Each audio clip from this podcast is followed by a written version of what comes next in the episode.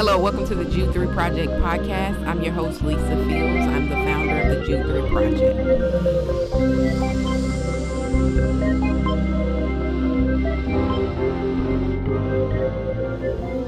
Well, thank you for watching another episode of the Jude 3 Project podcast. As always, I'm your host, Lisa Fields, the founder of the Jude 3 Project. And today we're joined by someone who's no stranger to the Jude 3 Project podcast. He hasn't been on here in a while, but he's been on here several times. Uh, if you've been rolling with us for the duration of the podcast, he's no he's a familiar face. Uh, Dr. Dennis Edwards. Welcome, Dr. Edwards. Oh, it's so good to be with you again, Lisa. It has been a while, but I'm so grateful for the ministry that you've been uh, doing. Thank you. Well, for those who uh, don't know who you are, maybe new to seeing you, just tell our audience a little bit about yourself.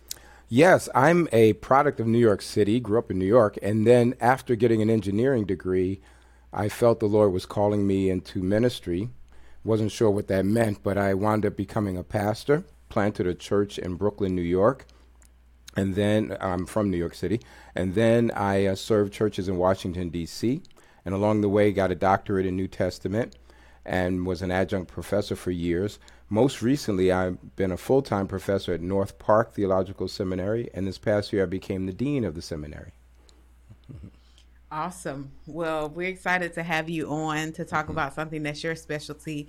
We're in this mm. series, Can We Trust the Bible? Mm. And um, today we're going to talk to you about the New Testament.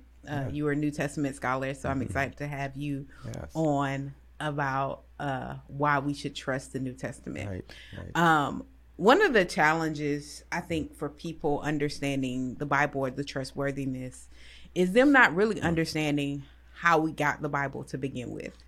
Uh, we talked a little bit with uh, another professor on the Old Testament, Dr. okay. Eric Redmond, Oh, awesome. on how we got the Old Testament canon and why we should trust the Old Testament canon. Mm-hmm. But when we think about the canonization of the New Testament, can you talk about the process of canonization and even well starting before the process of canonization, mm-hmm. can you just tell our audience what the canon what it means when we say mm-hmm. canon Yes. and then talk about the process of canonization. Yes, very good.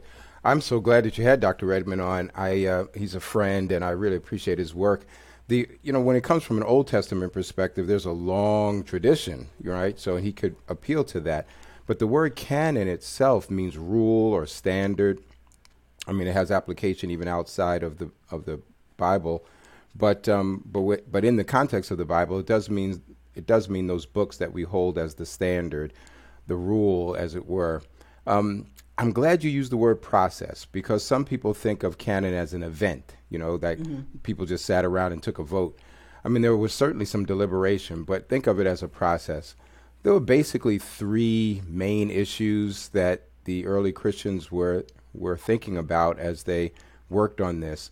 I mean, one of them was the notion of apostolicity, you might say, or how these writings were connected to the apostles. So keep in mind, from a pragmatic standpoint, the apostles, you know, were human, so they started to die off. But early on, we had an oral tradition, right? The stories about Jesus, we had people talking about it, we had these letters start to get written. So, how these writings were connected to apostles was very important. Also, was important the notion of how broadly the writings were were um, accepted and u- utilized is probably a good way to say it. So some people call that Catholicity, but Catholic means universal. So how universally these letters were or these writings were being um, employed in churches throughout the then you know known world, as it were. So that would be the the, the Roman world in essence, moving from the east to the west or west to east. So you've had how broadly these letters and uh, these other writings were um, circulated, and then also what we might call the rule of faith. I said earlier that canon means rule or standard. Uh, they had a Latin term for this, the regula fide, is like how much these writings would be representative of the way the Christian faith was being practiced in the first, you know, few centuries. Now, um, I don't want to get ahead of any other questions you might ask, but the reason why the rule of faith fits into this whole thing as a process is you did start to have some writings that started to compete with things that um, had come through the oral tradition about about Christ. So, in other words, um, writings that were Gnostic or writings that were coming out of other places. So that also um, er, kind of compelled the Christian community to say, "Hey, which ones? What do these writings really represent our faith?" Mm-hmm. Mm-hmm. No, that's that's extremely extremely helpful because uh, on the episode we had with Dr. Vince Bantu, mm-hmm. he was talking mm-hmm. about the distinction between the Protestant Bible and the Ethiopian mm, Bible, mm. and then he uh, talked about you know the Deuterocanon and then yeah. Enoch, oh, the Book of fast. Jubilees. Well, that's fascinating. Um, I love that. but he made a distinction between like what Maccabees, mm-hmm. with a distinction between the Deuterocanon versus yeah. the Gospel of Philip, the Gospel of Thomas, yeah, uh, the Gospel yes. of Mary Magdalene. That right. the churches you know, historically, all were like, no, these are outside of what we would deem canonical. Right. Versus there was some va- va- variation around Protestant and Catholic on the Deuterocanon, and then with the Ethiopian Bible, the Book of Jubilees and Enoch. Yes. Can you speak a little bit more? He talked a little bit more about it, uh, hmm. a little bit about it, but he, he made a caveat. I'm no Bible scholar, okay. so for for you as a Bible scholar, can you speak a little bit about uh, why there's a rejection of of those books? Because mm-hmm. sometimes people could see those books and say, well, they're they're telling us that we should reject these books, but are they trying to hide some secret information yeah. from us? Well, that is that is a, the part of the challenge because I don't think it's I think it's fair to say that the early church did not put the energy into copying and uh, and reproducing those kinds of writings. In fact, they mm-hmm. probably actively worked to destroy them. Things that were not uh, representative of the of the regula fide of the rule of faith, they saw as heretical and didn't mm-hmm. see any need for them to to be around. And it wasn't even until the late actually mid to later 20th century. I mean, we're talking the 40s and 50s that texts were some Gnostic texts were found, the Nag Hammadi texts. So we do have books like you know Gospel of Thomas and some of these other other writings that got a lot of um, sensational uh, uh, activity with the uh, Da Vinci Code. You know, so so these things, these writings that were found later to be Gnostic, and certainly not written by the people whose names are on them. I mean, Thomas didn't mm-hmm. write the Gospel of Thomas; it would have been way too late. Um, so the, the early church actively um, suppressed those writings, and that's the part that for some people sounds con- conspiratorial. But the reality was they presented a picture of Jesus that was not consistent with what had been revealed through um, the apostles and through the oral tradition associated with Christ. So from their standpoint, trying to put myself back, you know, those centuries ago, from their standpoint, they wanted to raise up something that reflected the uh, the faith and to downplay these things or even get rid of these things that did not reflect the faith. I know from later generations we can look at that and say, well, that was conspiratorial. I think it's some, somewhat similar to how we think about um, catechism or s- those kinds of things today. We might say, well, I want people to understand the faith that we've passed down. In fact, the very title of your of your ministry, Jude three, the, the the faith that had been once delivered to the to the saints, as it were, is the thing that was being taught and propagated. So when other ideas come in, you have to say, wait, wait, wait, this is not what we've been teaching. So let's hold up what we have been teaching. So yeah, I think that's that's that would work for say those Gnostic texts that came later, second century and later the deuterocanonical texts they f- they flow from a Jewish tradition. Um, you have Jews who are uh, dispersed, you know, part of this this Hellenistic influence, a very Greek influence. So they're writing um, uh, various documents that you know maybe it's an oversimplification, but to some degree to bolster their faith while they're in these trying times, you know, under the under Greek uh, ro- rule. So they have a, a role of bolstering faith, but even the the um, uh, Jewish canon does not include them, and the Protestants often did include those books, but not as in the same level as the um, uh, 27 in the New Testament. So, so you had uh, oh, early versions even of the King James had the Apocrypha in them, had those so called deuterocanonical books in them, but they were not um, held to the same level as the uh, rest of the canon. Mm-hmm. Mm-hmm. Yeah. So, if I'm getting you correctly, mm-hmm. the, du- the deuterocanonical books mm-hmm. were in early versions of the King James. Yeah. But people already knew instinctively or by tradition mm-hmm. that this is kind of not held to the same level hmm. as the other books. Is that what you're? Well, I'm saying some did, some did, some did. Not okay. all Christians, because you know clearly the Orthodox Church they've kept some. Mm-hmm. The Roman Catholic Church keeps them and calls them deutero, secondarily canonical. So and, and includes them in lectionary readings. Uh, Protestants at some point said no, these are not um, canonical, so they didn't include them in, in lectionary readings or in or in um, you know practice in the life of the church, and so they they weren't they were they were not held. In fact, that was that's going early on. So just to put things in perspective, even early on, the uh, the, the the the church. When I talk early on, I'm talking like in the you know third fourth centuries you know they're not necessarily relying upon those books in the same way they relied upon the old testament scriptures and then came to rely upon what we call the new testament they were aware of them but they did not uh, rely on them the same way that they did those other writings so that's why they could be in a secondary position mm-hmm. um, yeah i don't want to muddy the waters but for example we know about hanukkah from maccabees right but Hanukkah's mentioned in John's gospel. So so it's the festival is mentioned even though we know of it because of a deuterocanonical book. So it's to mm-hmm. say that it was in the world of Jewish people, even if they were not um, reading those books the same way as the as the uh, rest of the Old Testament or as the canonical Old Testament. Mm-hmm. No, that's super super helpful and clarifying. Mm-hmm. Um, for our, for our audience. Okay. When we think about the New Testament, mm-hmm. and one of the reasons this question is very dear to my heart is because I probably wouldn't be an apologist had it not been for my intro to New Testament class at oh. the ah. University of North Florida. Oh, awesome. My professor said the first day of class, I'm going to change everything you thought you knew about Jesus. wow. And our textbook was Bart Ehrman's Intro to New oh, Testament. Okay. So growing up, PK, immersed in church. Yeah. And my first exposure to New Testament scholarship was Bart Ehrman. Yeah. Was a very stark difference between sure.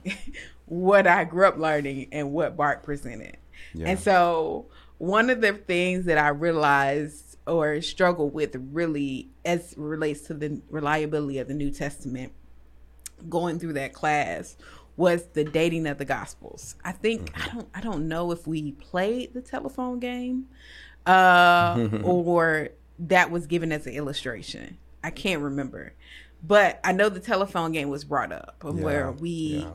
If you tell somebody something and then it goes around the class by the time it gets to the last person it's going to be completely different. And then yeah. the question was posed if this is an oral uh Mm-hmm. faith mm-hmm. in which right. a lot of things and beliefs were communicated over time, right. then can we trust that what we have written down is what actually happened? And right. that is really one of the the things in which Bart and others who follow him try to use to poke holes in the reliability and the trustworthiness of the New Testament, especially because the New Testament is so crucial. The Old Testament is crucial. The New Testament is also crucial because it holds the the really central portion of our faith, the resurrection of Jesus. And so, if you mm-hmm. can poke holes yeah. in the reliability of New Testament, you start poking holes at the fact that would the Christ really rise from the dead, mm-hmm. which is the central event of our faith.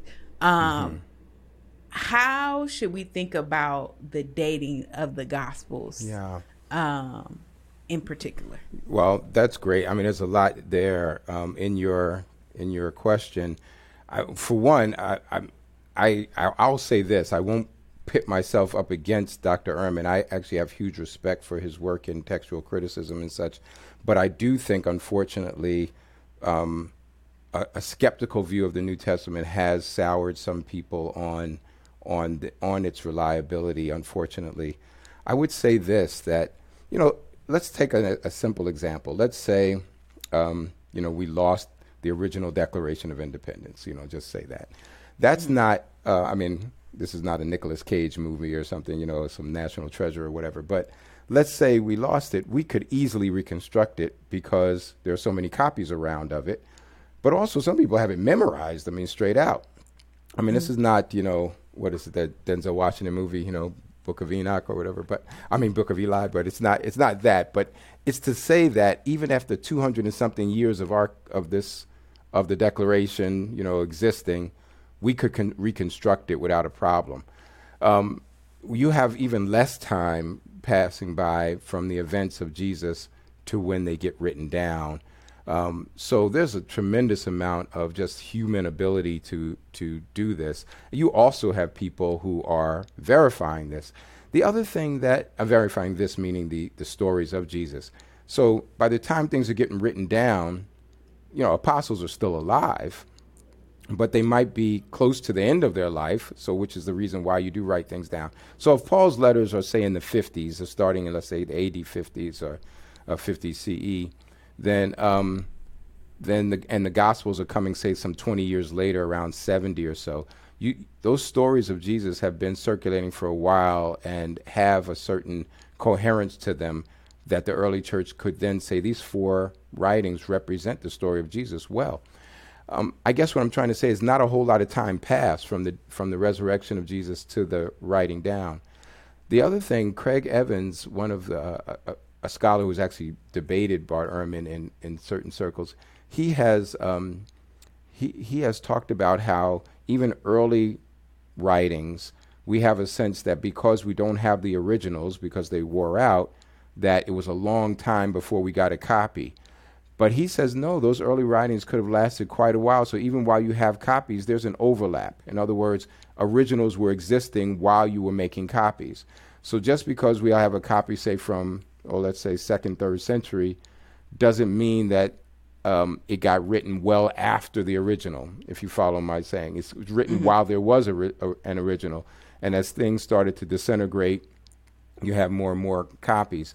So I guess what I'm trying to say is not a lot of time passed for people's memories and and and the reality of the experience to be written down in the Gospels, but even prior to that, we've got even less years, like 20 or so years, for Paul to be writing letters reflecting on the ministry of Christ and applying it to these churches' lives. 20 years is nothing when you think about like my my Declaration of Independence example of 200 or so years. Mm-hmm.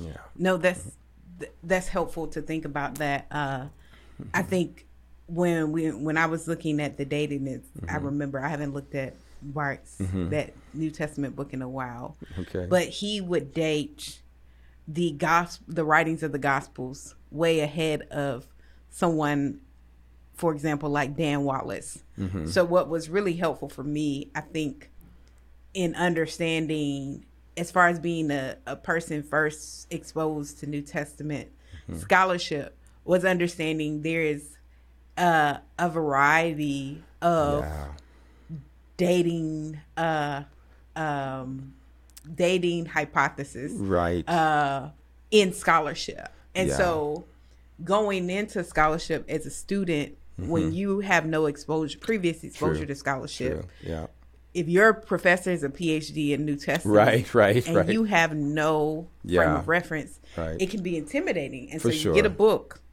yeah. And you say, well, this is what scholars say. Right. Without realizing scholars say a lot on a number of different things. That's right. And so it was really helpful as I read, like, uh, Dan Wallace and Bart Ehrman had a debate on on the New Testament. Yeah. And to hear Dan Wallace's perspective versus uh, That's right uh, Bart Ehrman, you can see both are PhDs in the New Testament. Both have done tons of research, and they both land on two different dates. Yeah, and so just because someone has a PhD in New Testament doesn't mean all of their scholarship is something we should hold on to. We can learn from, but that's also right. in in conversation with other scholars. Yes, and so right. that was right. one of the most helpful things yeah. that I learned from that experience, being exposed to both sides helped me to really mm. understand the diversity of thought Yes. on on the, something like the dating of the New Testament. Well, that's that's a powerful example, and you're right. I mean, people who are reading might not have, uh, who are listening might not have the time to read all the stuff that, that we in scholarly circles have to read or wade through. But your point is well made. Is that there are going to be I mean, we're dealing with hypotheses. We're dealing with speculation because we don't have like somebody writing the date up in the right hand corner and telling us, Yeah. you know, we don't have a document like that. But at the same time, our faith and our commitments do factor in because if I'm cynical from the start, then I'm going to say, well, this can't be reliable and and I don't have but I have the same data in front of me that somebody else has. I think one of the things that to keep in mind when it comes to the gospels, a lot of the questions about dating relate to the prophecy passages about the destruction of the temple which happened in around AD 70. So that's why the dating of the Gospels is a big question. Because if you think Jesus predicted it, then those Gospels could have been written before 70. If you think the, um, that the Gospels are reflecting back on something, then they could have been written after 70. So, so I tend to tell my students we're still talking around 70. Um, So um, that that was a clearly a cataclysmic experience for for Jewish people at this time. So, but even around 70, that's that's still just about 40 years after the um, death and resurrection of Jesus. Not a lot of time when you consider you know, the the culture and the simple storytelling culture. It's not a, a, a huge amount of time to distort things. People were were putting their lives on the line for this, right? And that's that's the piece that we've talked about maybe at di- different times in in Christian history, and maybe gets overlooked these days. But it's not as if the the uh, apostles ever presented themselves really as trying to deceive anybody, but rather they were zealously communicating a message and even put themselves on the line, their lives on the line for that. Um, so I think that's that's an important part of it. That while they were alive, they were trying to communicate something about Jesus that they, they had experienced that got written down. No, that's super helpful. Um, and I love that you mentioned that dating portion because my professor mentioned that in class, and it really struck me about the the fall of the temple Yep. um, because it's like if it really hinges on what you believe about Jesus and his ability Yeah, I to a, think to a to to some degree if you like you said if you believe that Jesus can predict the future which he can because he is God in the flesh. Yeah. and if you believe that like. Ehrman who at the time he was ag- agnostic and I Right. think he's leaned from what I hear towards atheism I'm not Yeah, completely sure yeah. um, he's not going to believe that Jesus can predict the future. So he's going to date even just I mean there's other elements to I don't want to mhm, that's right, diminish his that's right. argument down to this Right. one perspective. Right. But what would drive that argument for uh, Ehrman is he does not believe Mm-hmm. that uh Jesus is divine. So if you strip his divinity, he doesn't believe that Jesus can predict the future. So automatically, when he sees Jesus pre- make that prediction about the fall of the temple, he's going to date it post. He's going to Mm-hmm. Date the yeah. writing post then. right. Um, would you think that's a fair fair? Yeah, I to think say? that's true. I think that's true of scholars who who want the Gospels to be late. Um, and when I say late, I mean toward the end of the first century or even into the second century. That's one part of it. It's the it's the where the um, prediction passages come in. There are other factors too, though. I mean, you have you have issues related to how the early church started to think about Jesus and talk about Jesus um, even among more conservative scholarships, they would scholars they would understand, say, the Gospel of John to be later than the Synoptic Gospels, which are Matthew, Mark, and Luke, because of how uh, a somewhat um, I was going to use the word sophisticated. That might not be the best word, but how clearly Jesus is portrayed as divine. When I wouldn't say it's unclear in the other Gospels, but it's it's stark in in John's Gospel. And some would say, oh, it seems to reflect a time where the church, where things were developing. I, I mean, even even conservative scholars would say that. So it's not merely a question of do I believe in in the supernatural. It's also um, kind of paying attention to the world and the way people were thinking and writing and mm. such. So dating's a complicated thing. However, to to to the bigger point here is is is the reliability part. It's not so much just when something got written, it's how can how much can I trust what was being communicated? And for that, I think there's a lot of things. I mean, Craig Keener has a book he calls a Christobiography, I think, something like that, where he makes a, a case for how reliable the Gospels are because the Gospel writers were, were writing, you know, in a sense, a kind of a, a, a biography of Christ. They didn't, they didn't, they weren't um, just propagandists, you know, trying to drive an agenda. They were trying to tell a reliable story about Jesus. So there's something to be said for that. Uh, uh, um, we uh, about how these writings emerged. Uh, yeah. Yeah, no, that's that's helpful. Mm-hmm. When we think about New Testament scholarship Yeah. uh, and reliability, there's something comes up uh, that we had to wade through Hmm. in school, uh, and this is also something we dealt with in New Testament when I took it in seminary. Okay. The synoptic problem. Oh yeah. Okay. Can you tell our audience what the synoptic problem is? Mm-hmm. Yeah, and how do we kind of make Yeah. sense of it? It's it's unfortunate that it's called a problem, but because because it already seems to come at us as cynicism. But it's when you've got you know th- three synoptic gospels, and synoptic, by the way, means they look alike. Uh, the Greek prefix syn s y n often can be translated with or together, and of course the optic part is how we view it. So they look alike when we put them together. In other words, they tend to flow the same way. But there are some pieces that are different than other pieces. For example, you know, we do at Christmas time we throw everything together, but the Christmas story is different in Matthew than it is in Luke. And of course, Mark doesn't say anything about the birth of Jesus. So we have that's an example of what people might call a synoptic problem. You have these three gospels that tend to go in the same or- order, yet um, you know, two of them have a birth story about Jesus, and they're different. So, how do we how do we deal with that? Um, there are, there are a couple of things to keep in mind. The Gospels emerge out of a particular context, meaning there's an audience. All the New Testament writings emerge out of a context, and that's the thing that sometimes gets missing in our conversations about the Bible, uh, at least about the New Testament. There, the context is important. The people to whom these writings are given, and the people behind the writing of them the circumstances that they're going through kind of helps to flavor why you write something. And also maybe the writer i said earlier their agenda wasn't propaganda but they did have agendas.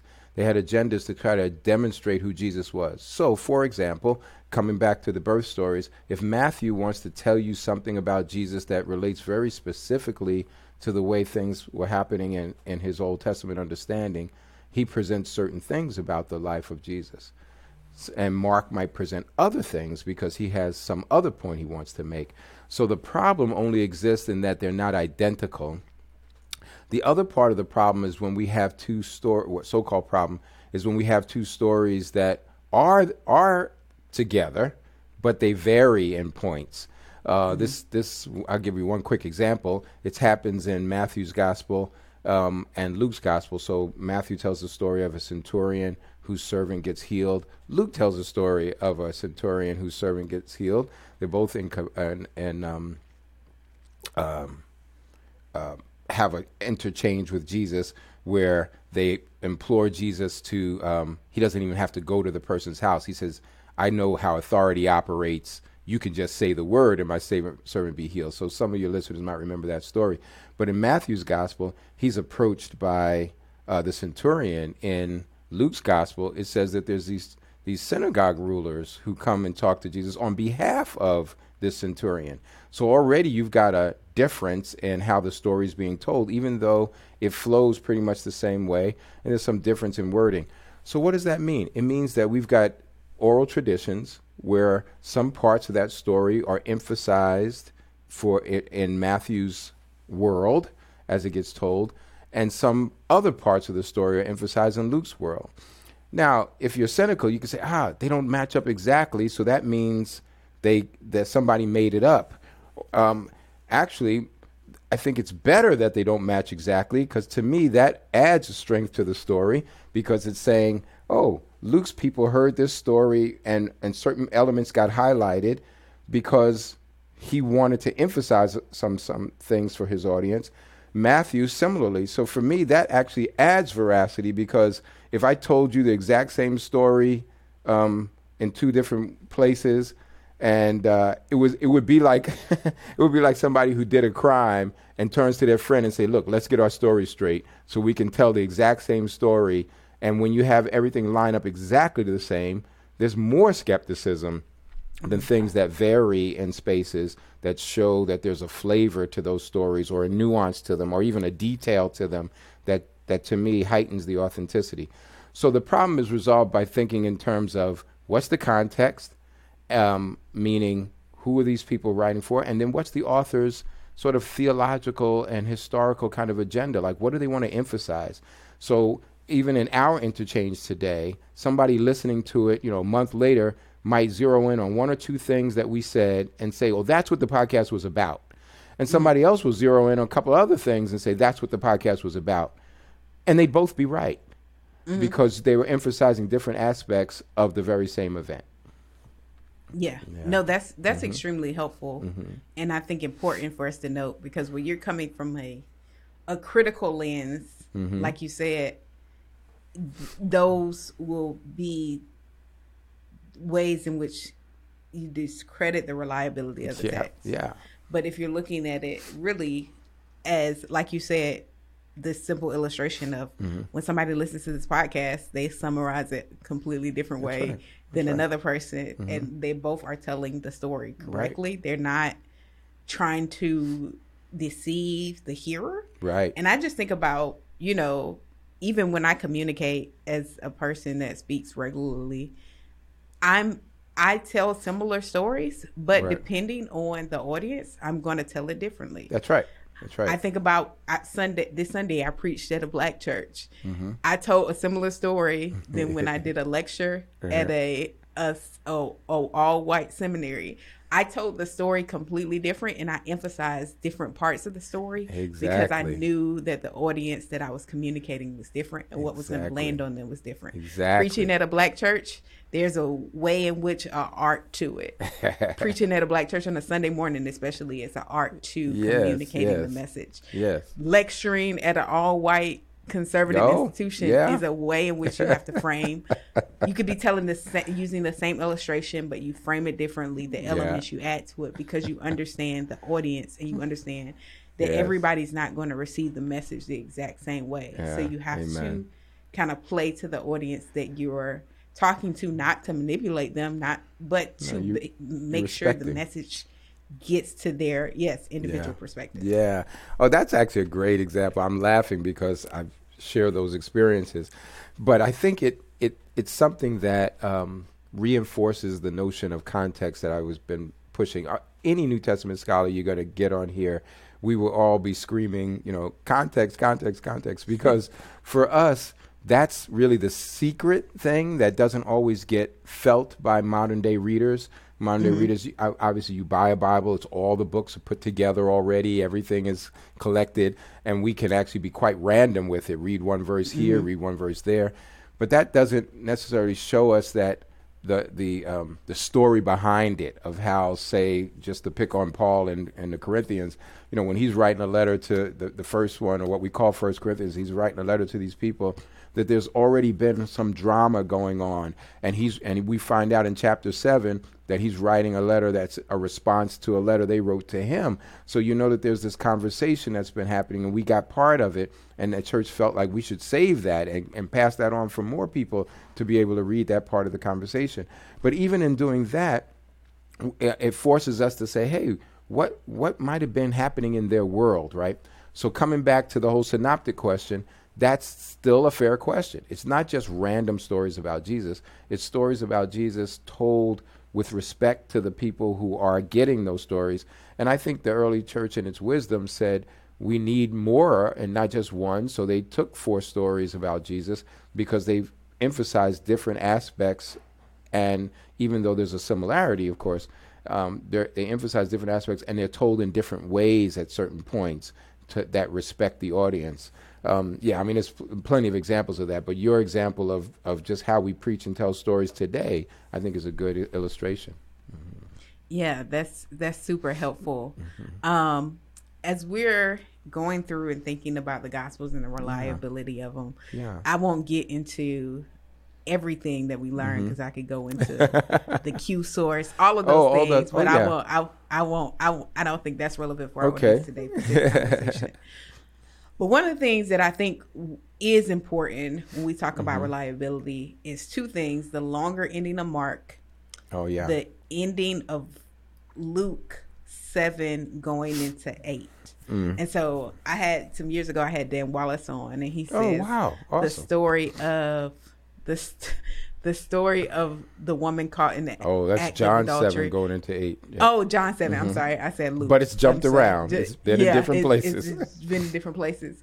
Mm-hmm. He said that is he would argue the most famous one of the most famous passages of of scripture that's not actually in the Bible. because he says it came he argues that it came later. Yeah.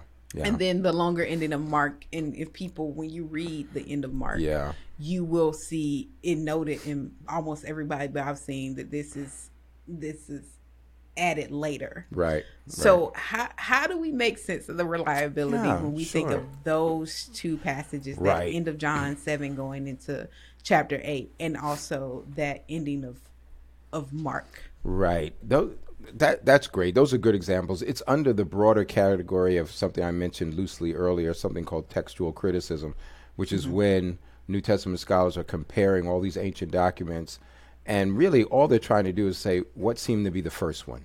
You know, what mm-hmm. what explains the others.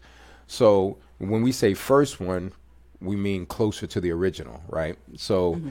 so textual criticism says, hey, what's closer to the original? And when it comes to those stories, particularly, let's just say the the Mar- ending of Mark's gospel, it seems like for after verse eight, that that was added on later, which means that that that Mark, or at least Mark, didn't write that. Doesn't mean that it's not like true, but it does mean that Mark didn't write it. So that so the hmm. the question is really originality. It's not authenticity. So, but the question really is, what do I do with that, right? I mean, mm-hmm. I, so I'm trying to understand that it meant that scribes were involved in this process. It meant that when I have a document and I'm copying it over and copying it over and copying it over, at some point something gets either inadvertently left out or added, like if I miss a letter or I spell something differently, which there's a lot of that in the New Testament, which you can understand, see that human element. But what about a big chunk like this? You know, when there's big chunks.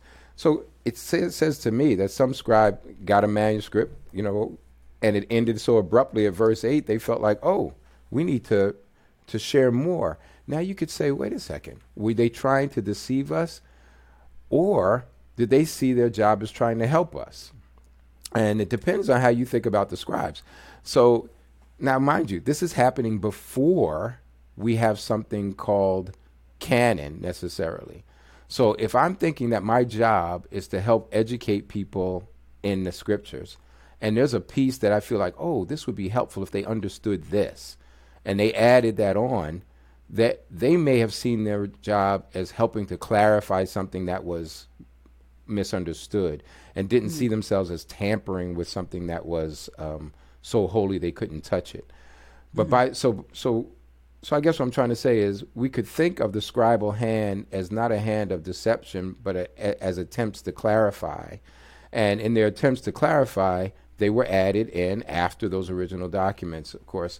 So, so what I what I do with them is I like the way the modern translations do them. They put them in notes, and then when I talk to people about this, you know, for some people who grew up on the King James like I did, uh, for some people it's like it's frightening because it says you're messing with my Bible because I only know this much. But for other people, they realize, oh, there was a process here. There was a process of copying and copying and copying, and there was also a process of trying to clarify and trying to clarify. So part of my fun when I do this, because it's kind of fun to me, is to imagine, wow, what was, what, what were the scribes trying to do in in uh, and what were they trying to clarify? Like, what was the thing that's fuzzy? So it, go, it helps me to go back. And so for Mark, it's clear. I mean, the women run away afraid, or they leave afraid, and they're supposed to go back to Galilee and tell the disciples. And you would think, well, wait, you know, I'm at this cliffhanger, and for some people, they don't like cliffhangers. And some mm-hmm. scribes said, look, I know. I know John has a version, or I know Luke has a version. Let's let's let's explain some of else of what happened here, so people aren't left with the with the cliffhanger. So it would, you know, I, I can't say I know the mind of the scribe, like to know their motivation, but but but additions seem to be corrections or attempts to clarify. I- Maybe I shouldn't say corrections, too strong a word, but attempts to clarify or to um, or to um, share more of the Jesus story, like in the case of the woman caught in adultery. That story floated around. It's been in different gospels, so it clearly seems. I say clearly, but most likely was a later story about Jesus that some scribes felt like needed to get fit into the gospel somewhere. We've got this great story about Jesus. It's got to fit somewhere. So it was kind of kind of generated that way.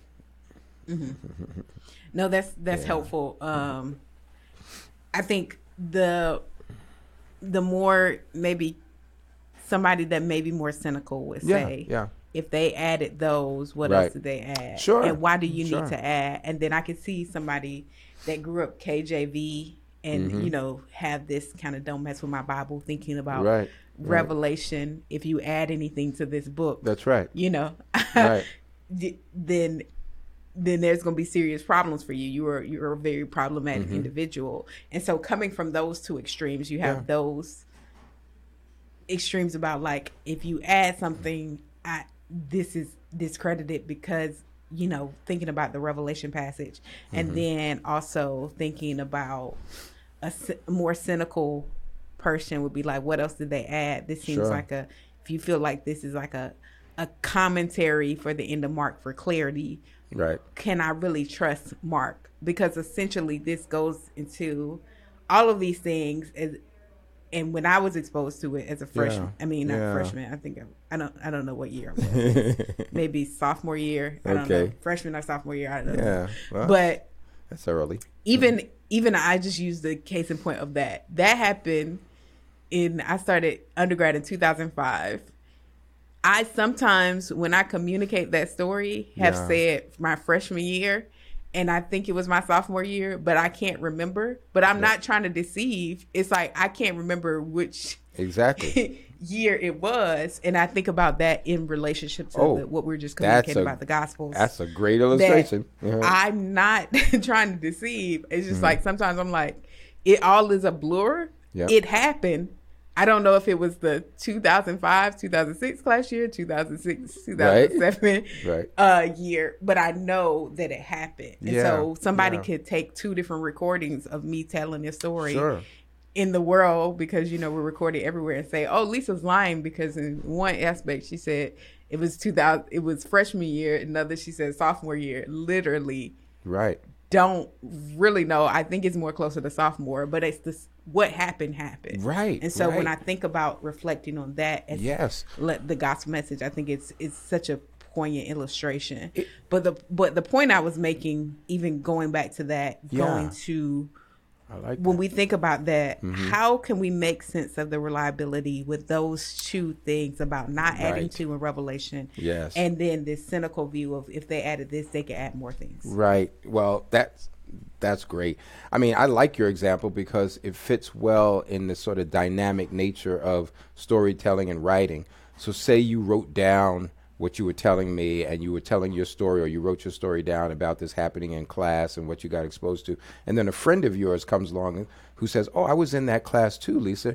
And it went actually like this and they started to add on a few things that happened that wouldn't change your story but filled it out, right? You would mm-hmm. say, "Oh, great, thank you. That's true. I left that out." Or or they would just help to, you know, f- figure out the picture. We wouldn't have any problem with that because we would say your original story wasn't like holy or sacred, right? So we would have no problem mm-hmm. with it.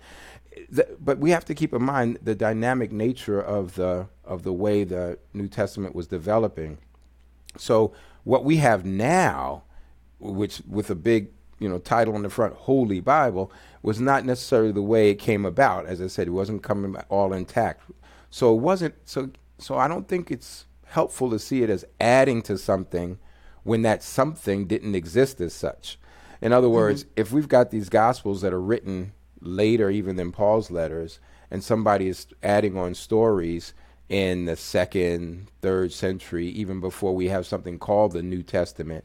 This is all part of the process of clarifying something. Mm-hmm. So I guess for me, it, it, it may be not satisfying for all the students, but because they still see as this one thing that's intact and then saying, oh, somebody added on to it.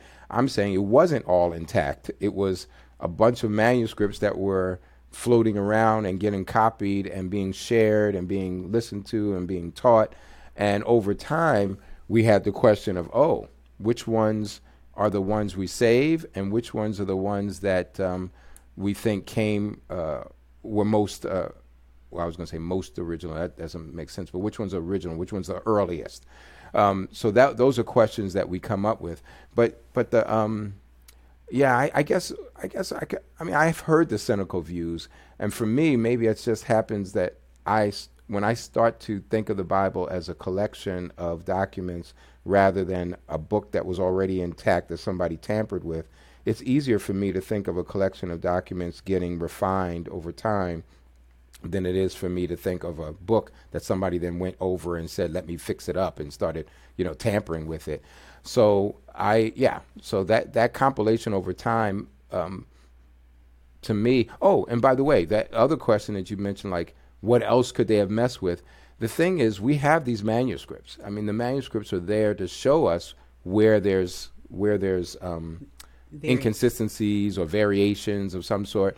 And so it's not, and most of the time, I mean, the vast majority, and Dan Wallace could probably give you the stats on it, but the vast majority of the time, most none of us English readers of the Bible would even see it, and we just accept it because we've got these English translations. But there's a bunch of places all over where there, there's a there's a spelling of a word, and we're not sure if it's O U R our or Y O U R your, you know, the way it comes out in English. So it's First John chapter one, right around verse four. We write these things to make your joy complete. Well, some translations, some, versions say to make our joy complete.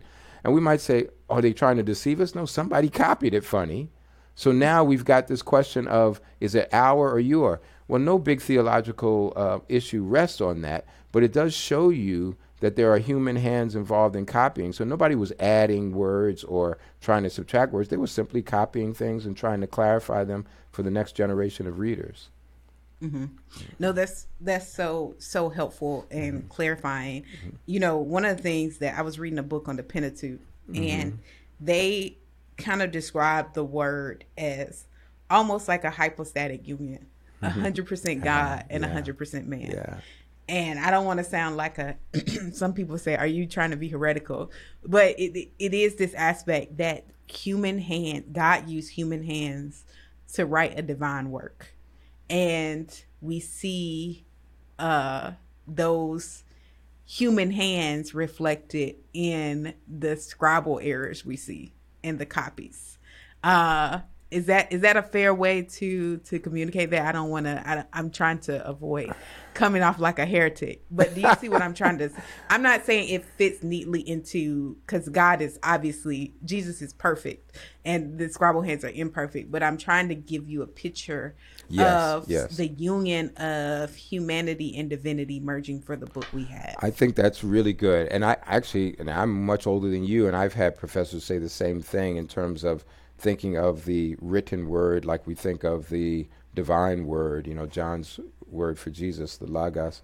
I would say definitely. I mean, the way the way the New Testament talks about the Old Testament and then the way later New Testament documents started to talk about itself, they were mm-hmm. seeing the hand of God in this, even though they definitely were writing. I mean, look, I don't want to um, oversimplify and not, and I don't want to muddy the waters, but just take the beginning of the Gospel of Luke. Luke says when he's when he's writing this thing to Theophilus, he says it seemed good to me. It seemed good to me. He didn't say God told me. He said, It seemed good to me to write for you an orderly account of these things. And he said, Many people have tried to do this. I mean, we only got four gospels, but he's acknowledging a bunch of people tried to. But he said, I decided to write to you an orderly account, excellent Theophilus. He says, so he of of the things that transpired. So Luke is saying in the beginning that I checked out sources. It seemed like a good idea to me, and I'm trying to do this for you and for your faith. Right? So he has pretty pretty much said there's a human element here, and I'm doing this, and he even seems to suggest his own agency in the process. But what else we see in the Bible is this sense of God, by God's Spirit, superintending all of this. So we have this document that's put together with the Spirit's agent, Spirit's uh, push, and, and I'll, I'll, also say agency, but but it doesn't deny the human in there. I mean, obviously God didn't need humans. God could have just wrote it in the sky, just the way you know the writing on the wall back in Daniel, right? I mean, but God chose to use humans, so and not as uh, auto, you know, just um, automatons of some sort or robots, but humans in all their humanness. So we have a human document written by human hands under the push of the Holy Spirit. I avoid sometimes in these kind of conversations using heavy words like inspiration because then people divide, fight over what that is. But I, I try to just simplify and say there was, there was a push, a compulsion, a, a drive that the Holy Spirit put on them to do this.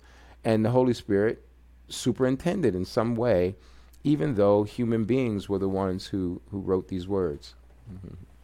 Yes, so helpful. I think a good place place to close out our mm-hmm. conversations. This has mm-hmm. been a rich conversation. For those who want to study a little bit of what we com- talked about and discussed here today, what are mm. some books that you would recommend for them on the reliability of the Bible, oh. textual criticism, mm. all the things that you would say, hey, if you want to go deeper on this, because we have not even gone as far as no, we, we go. haven't. It would take days probably to yeah. and a whole course to even and that wouldn't even scratch the surface of textual criticism and the reliability of the text. But what books can people start reading yeah, that would help that's, that's more? interesting. I you know it's funny. I'm looking over here on my shelf because I, I you know I think a good a good introduction to the New Testament is a, is always nice to start. Um, David De Silva has a really nice one that's InterVarsity uh, academic, IVP academic. Um, I use that a lot in my classes, and he has a good section on there on canon, on how the New Testament comes about.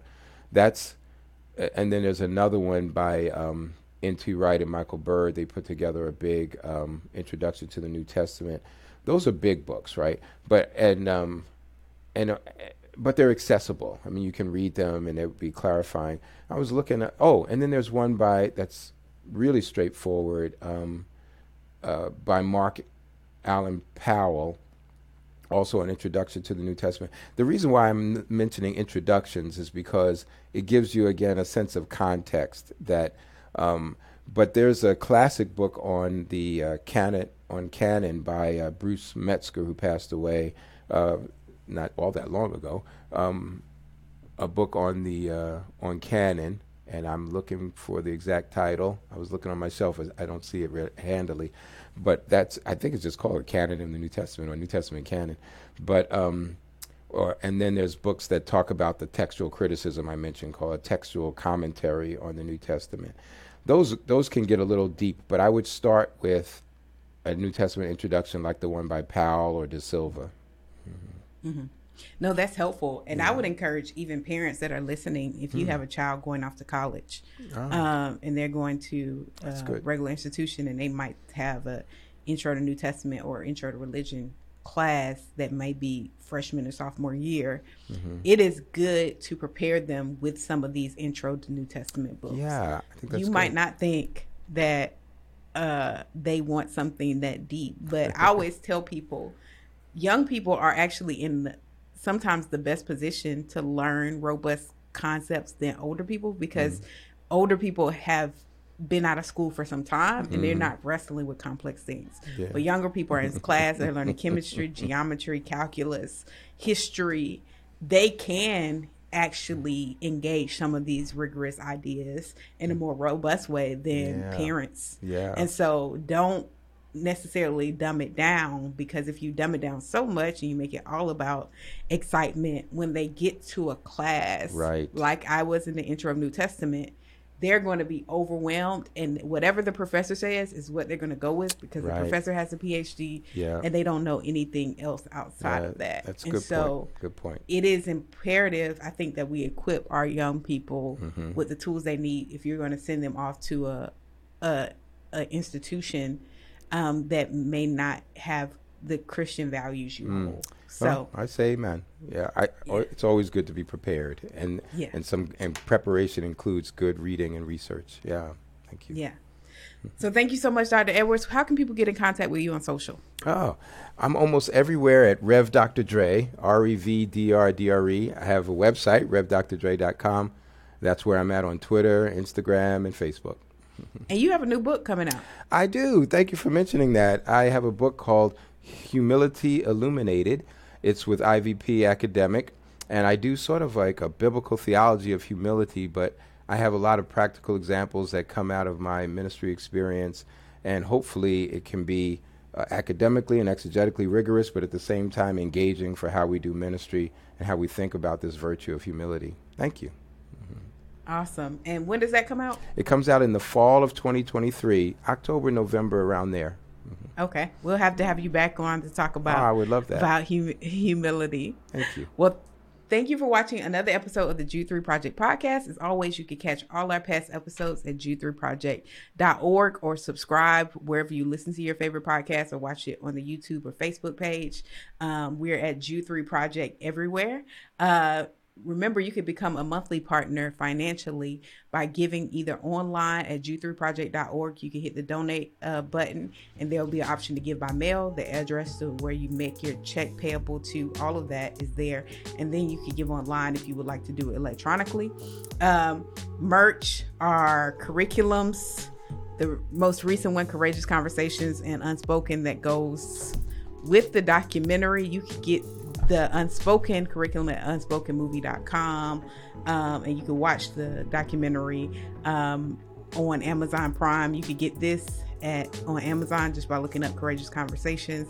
Uh, we appreciate your support. We always say every gift helps equip so if you're a partner with us financially, you're helping us to further the mission and the vision of the Jude 3 Project. We could not do this without you.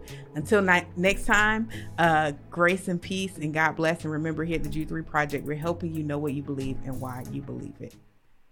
What's up, everyone? Lisa Fields here, and I'm so excited about our new curriculum, Courageous Conversations. You heard about our popular conference, Courageous Conversations, where we invite the leading pastors, thought leaders, and scholars from conservative and progressive backgrounds for conversations. But we not only want to have those conversations on stage at the conference, but we want you to have them in your everyday life. So we developed a curriculum for you to do just that. Courageous Conversations curriculum, the tools you need for the conversations in culture. You can get that today on Amazon or on our website at jude3project.org. Thank you so much for listening to another episode of the Jude 3 Project podcast. I hope you enjoyed this episode. You can tune into all our past episodes at www.jude3project.com. You can subscribe on iTunes, Stitcher, Google Play. Remember not only to subscribe, but also rate us. That helps us to gauge how we're doing and how you're enjoying the show, and it gives other listeners some ideas about the show as well. So, thank you so much for tuning in. Also, remember we have our Bible engagement app in partnership with Back to the Bible to help you get better engaged in the Bible every single day. You take a survey, it assesses your strengths and weaknesses and sends you Bible verses based on those. So it's a great app. You can download the app by searching in your App Store or Google Play, searching Jude 3 Project, and it'll be right there for you. So thank you again. Remember, if you would like to become a monthly partner or a one-time giver, you can do so on our website or by mail. Just go to jude3project.com, hit that donate tab, and you'll see the option to mail in a gift or give online. We appreciate you, and I'm so, so thankful for you. God bless, and remember, here at the Jude 3 Project, we're helping you to know what you believe and why you believe it.